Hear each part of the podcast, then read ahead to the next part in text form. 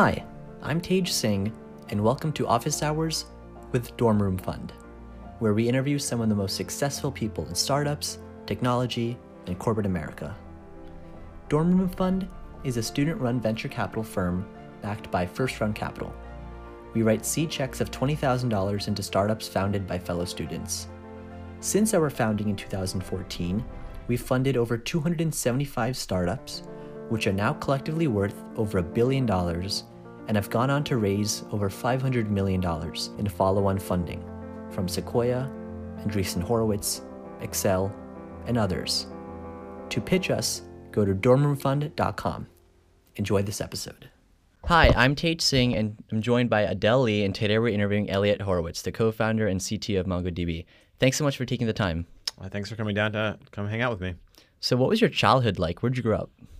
So I grew up in mostly Connecticut, a little bit of stints in New York, uh, largely Connecticut. Started playing computer games when I was very young because my father was really into computers and he liked making computer games, and so I started hacking computer games when I was very young, and um, on and off program through the years. Definitely fell out of touch for a while, but then started up again right before college, and then started doing a lot of programming in college. How'd you get introduced to the whole, you know, coding and programming environment? So originally, my dad had written a computer game for me on a Radio Shack computer. You know, no floppy drive, just a cassette tape connected to a TV monitor, and I wanted to change it, and so I did. And then I started making my own games, and that's pretty much it. I just kept making random computer games for myself for the next five years or so. Nothing terribly exciting, but just like goofy choose your own adventure games. I think the best thing I ever wrote was Monopoly. Wrote a computer version of Monopoly when I was a kid. That was pretty fun. What did your parents do? My parents are both doctors, so they never professionally did anything with computers. My dad just really enjoyed them. Are there any favorite memories you have of growing up? Did you have any siblings? Younger sister. Favorite memories growing up. Let's see. Lots of random things. I think, you know, a lot of the things that I like doing were is an odd combination of very outdoorsy things versus very computer technical things. Definitely there's a couple of days where I completely took apart a, a, computer that I was using and then spent about a week trying to put it back together. I think I succeeded in the end. I may have had some help. That was pretty fun. I remember for a moment in time, I thought it'd be fun to like have a computer side business helping people put computers together. Did that for about three days before I realized that you know having a job when you're a kid doesn't act isn't act nearly as much fun as it sounds. A lot of other stuff, lots of you know sports outside and regular kid stuff. When you created the games, did you distribute them to your friends to play together, or were you did that kind of make you a popular kid at school? No and no. There it was very much I mean, this was obviously pre-internet, pre-everything. I guess in theory, I could have put them on a, a five and a half inch floppy, and, but I never did that. They're really just for my own entertainment. By the time you know network games started coming out, I think I was mostly just playing computer games. You know, the uh, Doom Two and those sorts of games were the first sort of network games. But it was still like you gotta like you know get a modem and call up your friends on the modem, and three person games were very challenging. How did you actually learn any of these skills? Were you scrappy? Were you going online doing, you know, um, learning classes? Like, how did you actually gain the skills to code these games? Well, remember this was pre-online. Mm-hmm. Maybe there were some bulletin boards, but DARPA. I don't think I was allowed on them. So it was, it was all mostly scrappiness. I think you know a book. Like actually, the only way to learn anything at that point was for me was you know actually going to the bookstore and getting a book or two and just doing you know actually just reading a book which is not my favorite way to learn things. I much prefer the mo- more of the modern online examples, tutorials. I think that works better for especially for kids. But at the time, it was get a book, follow the examples, see what happens. What were you like as a student? Did you always get good grades? Were you kind of just slack off in the classes you didn't, you know, that didn't interest you? Yeah, I was definitely not a great student. Really? I was not. My professors, my teachers, all through elementary school, high school, college, never never really saw eye to eye on the value of certain things. I I tended to do my own things. Like I love math. I still love math to this day. Getting me to do math homework was definitely a challenge. Today, like I actually read, started reading a physics textbook for fun. Physics I did well in because it just came easy to me and it was fine. But other uh, subjects that I didn't enjoy so much, getting me to actually do work was definitely a challenge. But I uh, really enjoy tests. I'm one of those terrible people who standardize tests. Any sort of test I really enjoy, just for the challenge of you know I don't like studying for tests, but going into a test knowing that maybe I've studied, maybe I haven't, and it's sort of thinking of it as a game. That sort of game of a test is oddly satisfying to me. What'd you get on your SATs? I don't remember exactly. I think I got an 800 on the math and like a 790 on verbal, but it's been a, a very long time. I the thing that made me well, the thing that got me into college, frankly, was like AP tests and SAT twos, because I got like a lot of fives on AP tests because I took all the ones that my school would let me, and I took as many SAT twos as I could reasonably. As a very well competitive kid, uh, sorry, as a competitive kid, do you have any stories that your parents used to tell of you and your adventures, you know, while you're in college or high school or middle school? Not that I can think of. I mean, I was competitive, but also not the like. I just sort of did my own thing mostly, so not the most competitive. Is there any story of where you and your si- uh, sister had rivalry where you know you did something bad and blamed it on her, like all young kids do? Probably. So my sister is five years younger than me, so she. So I think we mostly stayed out of each other's way because she was enough younger than me that it didn't come up as much. I think siblings who are a lot closer tend to have more, a little bit more of that. Did she go into computer science as well? No, not not at all. She's a lawyer. Okay. So uh, a very different direction. What did you imagine your life would be like when you grew up, when you were a child? So I think earlier on, definitely very child centric. You know, my goal is to be an astronaut. Hasn't panned out for me yet, but you know, you never know. Well, now Still- with still uh. Mars and Elon's and you know, or Yeah, Br- Branson's actually. You never know. Still could happen. Did you buy a like the reserve for Richard and uh? I I have not. We'll see. Yeah, like we'll see how the first few go. Yeah. Then maybe we'll we'll see when it gets a little bit more sane. Did you have any family traditions? Not really. My family was much more of an ad hoc, like me, last minute kind of. You know, our favorite thing to do was, you know, oh, like we have a vacation or like we're off from school next week. Like, should we go somewhere? Should we do something and figure it out? Like, you know, thirty six hours before. That was the standard thing in our family. What's your earliest memory? I find memories so challenging because like you see like pictures and videos and you're like, oh, I think I remember that. So it's so hard to knit, you know, to know exactly what what's a memory versus what's like a fake memory. I definitely have memories of you know playing games, you know, playing computer games, a lot of things of that nature. Definitely have a memory when I was very young of watching Sesame Street. Why I can't entirely remember, but I definitely remember watching Sesame Street one day. That was a pretty you know exciting day in the life of a three year old. So it's always a little challenging though. It seems like you were an incredibly scrappy kid. At what point in your life did you realize that you could turn your passion for gaming or computer science into an actual uh, career that you could pursue? Pretty much not until I got a job. When I got a job, even you know, so when I graduated, it was 2003, and the whole software industry, the you know, whole internet industry had kind of just collapsed after you know 2000 2001 and so even in my graduating class a lot of the people like there weren't a ton of jobs it was not a great time to sort of go into a you know being a software engineer it was a very short-lived moment in time but it was that moment and so it was like kind of like all right well i guess i can try to get a job got a job it's like oh look they pay me to write software this is kind of fun but it was still very early you know it was very atypical for anyone in my family. My parents were very confused. Like, what is this software industry? Are you ever really going to be able to sort of, you know, afford to like actually have a life? So it was a very interesting phase. So let's rewind a little bit. Before graduating, so you went to Brown. Being, you know, the, the mm-hmm. prodigy of a computer science person you are, did you get into Stanford? Did you ever think about going there or Berkeley or CMU? Why Brown? It was known as a liberal arts college. Yeah. So I applied early to Brown and got in. So that was so I only applied there. Why would you Why- apply there? So a lot of people probably spend a lot of time in junior year and senior year thinking about where they want to go and investigating colleges and thinking, you know, strategically about what's going to help them where they want to go. I really did not do any of that. I went to Va- I went to Brown. I visited it. I was like, oh, this seems like a nice place to hang out. I liked a lot of their theories. I like sort of the open style, and it's very a little bit more freeform, not as uh, rote as other kinds of universities. It was a good distance from home, not too far that it was annoying, but not too close that you know my parents could drop in unannounced. So it just kind of fit the bill. I also knew that I was likely, I likely would end up in New York, so I didn't want to go to school in New York. Because like, all right, if I'm going to live in New York, I'd like to live somewhere else for college, and so it really kind of fit the bill.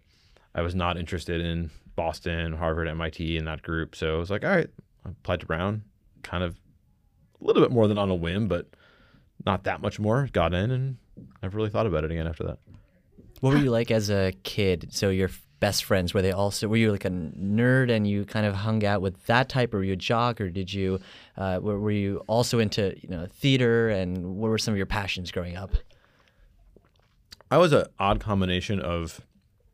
I mostly hung out with probably sort of the gaming nerd crew, although I also did a lot of sports and those things. You know, I grew up playing baseball, tennis, was the captain of the golf team in high school, so a lot of odd things Same. as well. Oh, really? Yeah. What what's your handicap Now or then? or then? then I was pretty close to scratch when I was at my peak. Did you ever think you'd make it to Pinehurst or Augusta? I thought about it a lot. I I realized that I wasn't nearly as good as I wanted to be, and so decided to actually get a real job. Do you visit the Masters now or um, No, I I've only been to one golf tournament, and I don't find the experience terribly fun. Like you just, it's a lot of sitting around waiting, and I'm like, I'd rather be playing than like sitting here watching these other people play. So I actually would much rather watch golf on TV and like have it on in the background where you can see things. And just going it has, doesn't really do much for me. Who's the coolest golfer you've played around with? No one. Any celebrities? no. Do you often go out with your friends now? Um, in New York, it's kind of hard. maybe Yeah, no, I don't play nearly as much golf as I would like. Yeah. It's not a very common occurrence. Yeah. In college, how did you choose to spend your time? Were you the very engaged, outgoing club member, or did you kind of work a lot on your side projects still? definitely didn't work a lot on my side projects. Definitely, well, to be fair, I did do a lot of like just hacking for fun and entertainment. Definitely was more into social life and enjoying college. Definitely, but definitely did a lot of hacking for fun. I wouldn't call them side projects. I would call them more goofing off coding. So it was much more of that kind of a style. Writing programs for myself or just silly stuff. Controlling the lights in my dorm room kind of stuff. So I think there was a story of either Sean Parker or one of the uh, early people in Facebook when they were young. They kind of were hacked away and they got into the, the Pentagon. Not not in a serious way. Were you like that, or uh, did you kind of do anything out there, which is you know, and you had that burst of excitement and you know? No, or- I was always more paranoid of like, oh, they're gonna. You know, I always, you know, I, I understood a lot of theory, and so I was like, they could trace this back if I do anything actually interesting. So I was always kind of avoiding that path, and I did a pretty good job of it.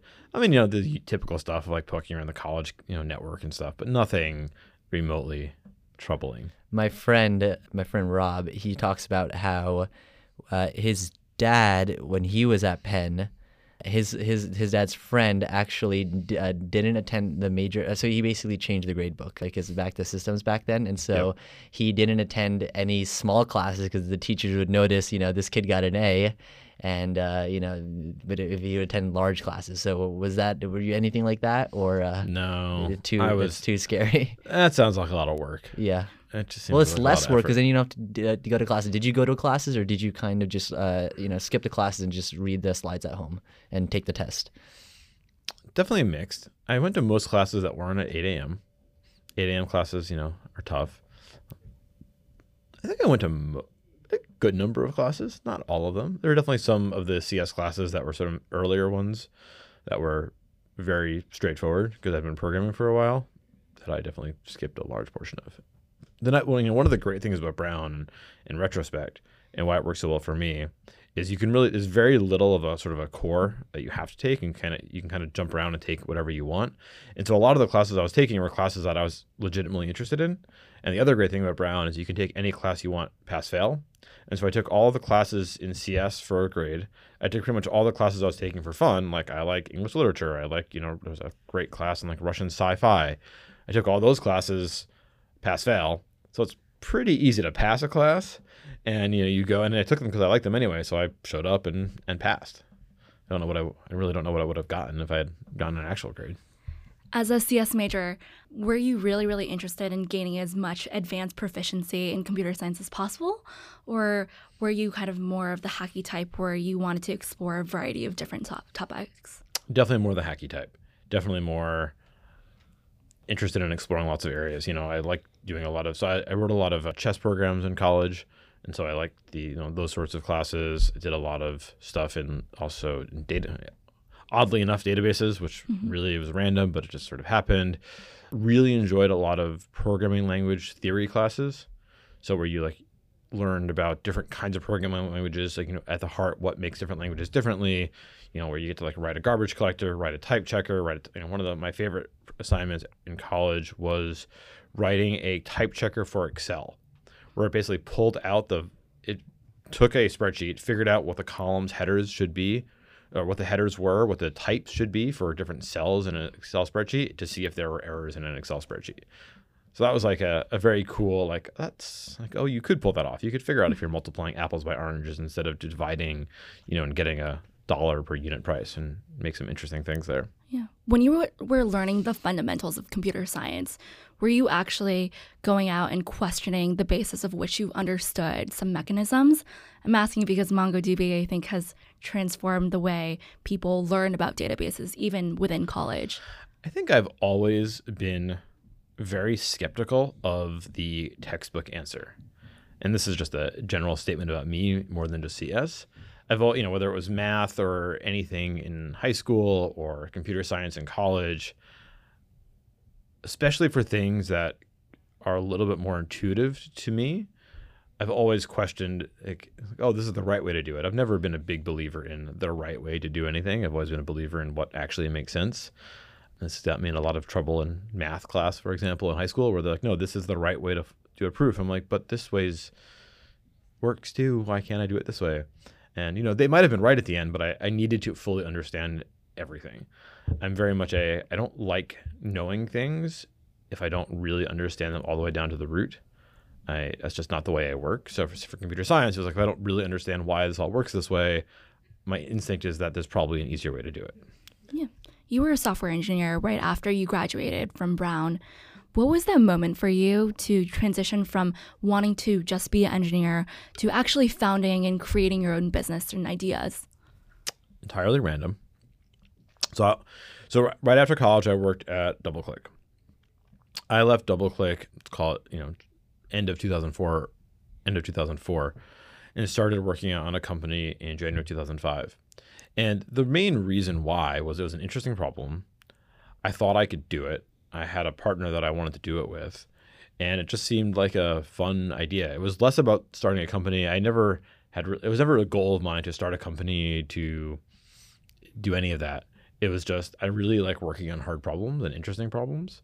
And especially at that time there weren't just like tons of hard problems floating around New York City, and it just seemed really fun. And so we just started working on it. Did that lead into MongoDB? So that company was ShopWiki. We ended up working on that for about two and a half years. Then went put on a, that on a path to sell, and then a, a lot of the experiences working with data there and at DoubleClick led to the idea of MongoDB. A little bit more of a circular route, but it was a hey, we're not going to work on this anymore. What should we work on? Every idea that we had, we realized that the database was going to get in the way. And the more we thought about building a database for the application we were going to build, the more we realized we were actually more interested in the database than the application and that we should just go and build the database. Can you talk, a, spend a few minutes about, you know, for the uneducated like me, how do databases work? What's the difference between relational, non-relational? How, you know, why is Mongo different than everyone else? How is it easier to use? Sure. So databases, you know, just the level set, right? Databases are basically how applications store data. So every application you use, whether it's the New York Times and their data stored in something, to Facebook and they have data that they, you know, all the applications you use store data in a database. So if you think about it, most traditional databases basically look like a very fancy version of Microsoft Excel. Right? Everyone knows Excel. It's very straightforward. You have a spreadsheet. The spreadsheet has columns and rows. databases, or traditional relational databases, have tables. Right, a table is basically the same thing as a spreadsheet, and there are columns and rows. So, the simplest way that I know how to explain and what the difference between Mongo and relational databases is walking through a simple example. So, my favorite example is imagine you're trying to store an address book of your friends. So, you're storing it in Excel. It starts off very simple, right? You've got a column for first name, column for last name, column for email address. So, all of your friends, you just do Elliot, you know, is row one, you know, Elliot, um, first name, Horowitz, last name, you know, Elliot Horowitz, email address. Great, simple. Now you want to store my address. All right, fine. So I put, you know, address one, address two, city, state, zip. Fine. Now I want to store my work address and my home address. What do I do? So now it's like, all right, fine, I can do this. I can do home underscore address one, home underscore address two, work underscore address one, work underscore address two, so on and so forth. A little bit annoying, but manageable. But now let's imagine that I want to store a list of all of my previous addresses, everywhere I've lived prior to this. How do I do it?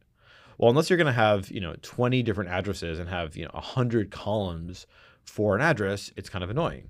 So what people typically do is they have a separate spreadsheet of addresses and link the, link the two together. Right? So you can say, "Oh, Elliot's ID is number 1." And so therefore, all these addresses in the spreadsheet, I'm going to just have, you know, the basic address information in the spreadsheet and just add an entry for every place Elliot's lived and just link it to him by saying, hey, this is associated with address, you know, with person one. So fine, now I've got two spreadsheets. Now, every time I want to l- look at everything about Elliot, I've got to go to two different spreadsheets. It's kind of annoying. So it turns out that for a typical application, the number of tables, right? So the number of spreadsheets that make up just the profile of a person, not everything, just the profile of a person, is about 75. So imagine you as a person or a developer going in and trying to learn everything you can about Elliot and having to sift through 75 different spreadsheets to get that information. It's kind of a nightmare. So what people, you know, so databases have these tools like joins and all these things to make it easier, but at the end of the day, it's still very complicated. So what Mongo does is it lets you store data in effectively, let's call it Microsoft Word, with some structure so you have an Elliot document, you say first name Elliot, last name Horowitz. And for addresses, you can have a list of addresses, right? So think if you've got bullets in a Word document, it's like, okay, I've got addresses and I've got this one. I've got an address here. This is going to be a work. You put a label on it, work, label, school, label, home, label, old with some dates on it. You can just do that. And the key thing, you can always store anything you want in a relational database. The key is you can store it in Mongo with this structure and still do queries, still have indexing so you can do things fast. So if you want to say, hey, show me everyone who lives in New York now who used to live in Connecticut, you can make that query fast and efficient and very easy to write. And that's what Mongo lets you do. And at the end of the day, it makes developers much more productive. It's just easier to write applications with, easier to evolve over time, right? As things change, right? Every application starts off simple, and then five years later, if it's still around, gets complicated, right? With MongoDB, it's much easier for things to, you know, for the database to grow with the application than starting from scratch. What were the ideas or intuitions or technologies that came about, uh, you know, at the time or that you brought to the table that you know you were able to create this that no one had created in the past? So I think a lot of it had to do with if you think about sort of the world of that era, cloud computing wasn't quite a thing yet. It was beginning to. The big thing that changed there was you could now rent computers by the month. Right. So in 1999, if you wanted to have a computer and have a server, you went and bought a server and had to put it somewhere. In 2005, when we started ShopWiki, we did the same thing. We went and bought servers and racked them in racks. By 2007, 2008, you can start renting servers by the month on a credit card. So as much as cloud computing is was sort of this huge thing, I think this was actually the biggest thing because now I can rent as many computers as I want relatively cheaply on a monthly credit card. That sort of changed the game, right? So I can start small, grow, and what that means is people wanted to be able to take data and spread it across lots of computers. But, you know, instead of getting buying bigger and bigger servers, I want to take 100 servers and put them together. And that's one of the things that Mongo lets you do. The other big fundamental shift is programming languages. So in the you know 80s 90s the programming languages were you know c simple languages and the kind of applications people were building were a lot of desktop applications business applications. You know enter the internet era. Things like php python ruby started taking off. Java was you know the predominant enterprise language. All the, the common theme between all these languages is they used higher level structured documents right? So in Java, you've got objects with a rich hierarchy. Python has dictionaries. Ruby has structures. PHP has dictionaries. All of these things are more structured. And the databases hadn't evolved to match the programming languages. And so it was time for a database to match the way that people thought about coding in a programming language. Mongo, in and of itself, is a very complicated and large, diversified product. What was it like for you when you were first building this business to go out and actually educate a engineer or a CTO and how to restra- rethink how their business was built fundamentally? So the nice thing is that a lot of the people that we talked to had the same pain points that we had. So when we expressed like, "Hey, this is the problem we're trying to solve," that resonated very, very well with a lot of people. The key thing that we accomplished that I think made Mongo take off the way it did is that we focused a lot on that early experience. Right? The way I tend to think about products is if you're going to start and, you know, if you're going to go look at a product, you someone's got to get you interested in it in 20 seconds. Right? If those first 20 seconds that you lose interest or it's like, eh, I'm not sure why this is important, like you're gone. Those 20 seconds earn you the right to ask them to spend 2 minutes looking at your product those two minutes have to be interesting enough to get you to spend 10 minutes right? And so if we spent a lot of time thinking about okay what is a 10 minute experience? What is the first 10 minutes like with mongo? So everything from downloading you've got to download it very easily. You've got to get it started really easily. You've got to understand the value proposition really easily. And we did really we were sort of obsessed with how do we make that first 10 minutes as good as we possibly could. And so then you take these people who have been having the same kinds of pains that we had tie that together with a product that really expressed itself in the first 10 minutes and that becomes a very powerful combination. What were your first in- investors like? Did you need money to start this product? What were the what did they say in the pitch? Talk us through the whole thing. Yeah, so we definitely needed money to get this thing going. You know, why servers or no, not servers at all. It's just databases are big, complex products, and you know, took a long time to get to the product to where it needed to be. Uh, that just required a lot of engineers you know some products you can you know with a, a few person years of effort you can get something pretty reasonable you know, databases unfortunately take a lot more and again the the the first investor was i'm not sure if he's an engineer by training but he certainly is a programmer by entertainment who was know, VC, albert wenger from usv so he definitely like his first thing was like let me go play with it right let me be a developer on it and he had a lot of the same pains with databases and platforms that we had had uh, also. So again, that sort of resonated very much with him. It was very easy to convince him that this was a thing worth doing. And then it was around, hey, do you, you know, do you have the right ideas? And he liked what we were doing. And then he was our only investor for about about a year and a half. Why? Did you ask more VCs and they just weren't that interested, or did you feel like you had uh, enough funding? Yeah, to... we had enough funding for the first year and a half. That was, and then we were like, okay, now it's time to start hiring some people. And then who'd you uh, go to next? So the next was the next investor was Flybridge. Uh, they're in Boston. As named Chip Hazard, and he also is. Again, I don't know if he's a software engineer by training, but certainly is very close to the software industry. Has done a lot of investment in the software industry, and got the value proposition immediately. We were things were just starting to get interesting from the sort of adoption side. They hadn't really taken off, but it was, but you know, it got became interesting. And again, he understood the pain both from him, you know, himself and from all of the companies that he was investing in were going through similar kinds of pains that made us want to create Mongo. So it became a pretty straightforward thing for him. What was your perspective like as a CTO to go through this fundraising process, especially for a very niche product that, you know, I think is very very much complicated and requires a lot of integration with the company itself? Were you the kind of person who wanted to scale this up very very fast or focus more on perfecting a few customer experiences the thing that I was really obsessed with the first few years was trying to give everyone who started to use MongoDB the best possible experience. And so, like the first three years, I spent, you know, every possible minute helping people in user forums, responding to emails, helping people out on IRC. It was very much a if you're going to use MongoDB, I'm going to make it my mission to make you successful. And that's the way I thought about my job. Whether that meant hiring more people or scaling faster or writing code or just doing support, like that was what I cared about. So how do I make everyone using Mongo successful? So let's uh, wrap up with some quick questions. But before we get started, since you talked about customer support and mm-hmm. whatnot, whatnot, do you ever get recognized on the street? Like once every two years. Oh, what if you go to like Palo Alto or Cupertino? Is it more uh, so there or? I don't spend a lot of time just out walking around in Palo Alto and Cupertino. Mm-hmm. Yeah. And you know, one of the great things about New York is it is such a diverse place in terms of industry. There's not a huge pile of software engineers sitting in New York. And there's a lot of them, but there's a lot of other people in New York as well. Got it. Um, Okay, so our first rapid fire question. If you could live anywhere in the world, where would it be? New York. Second city. Except New York.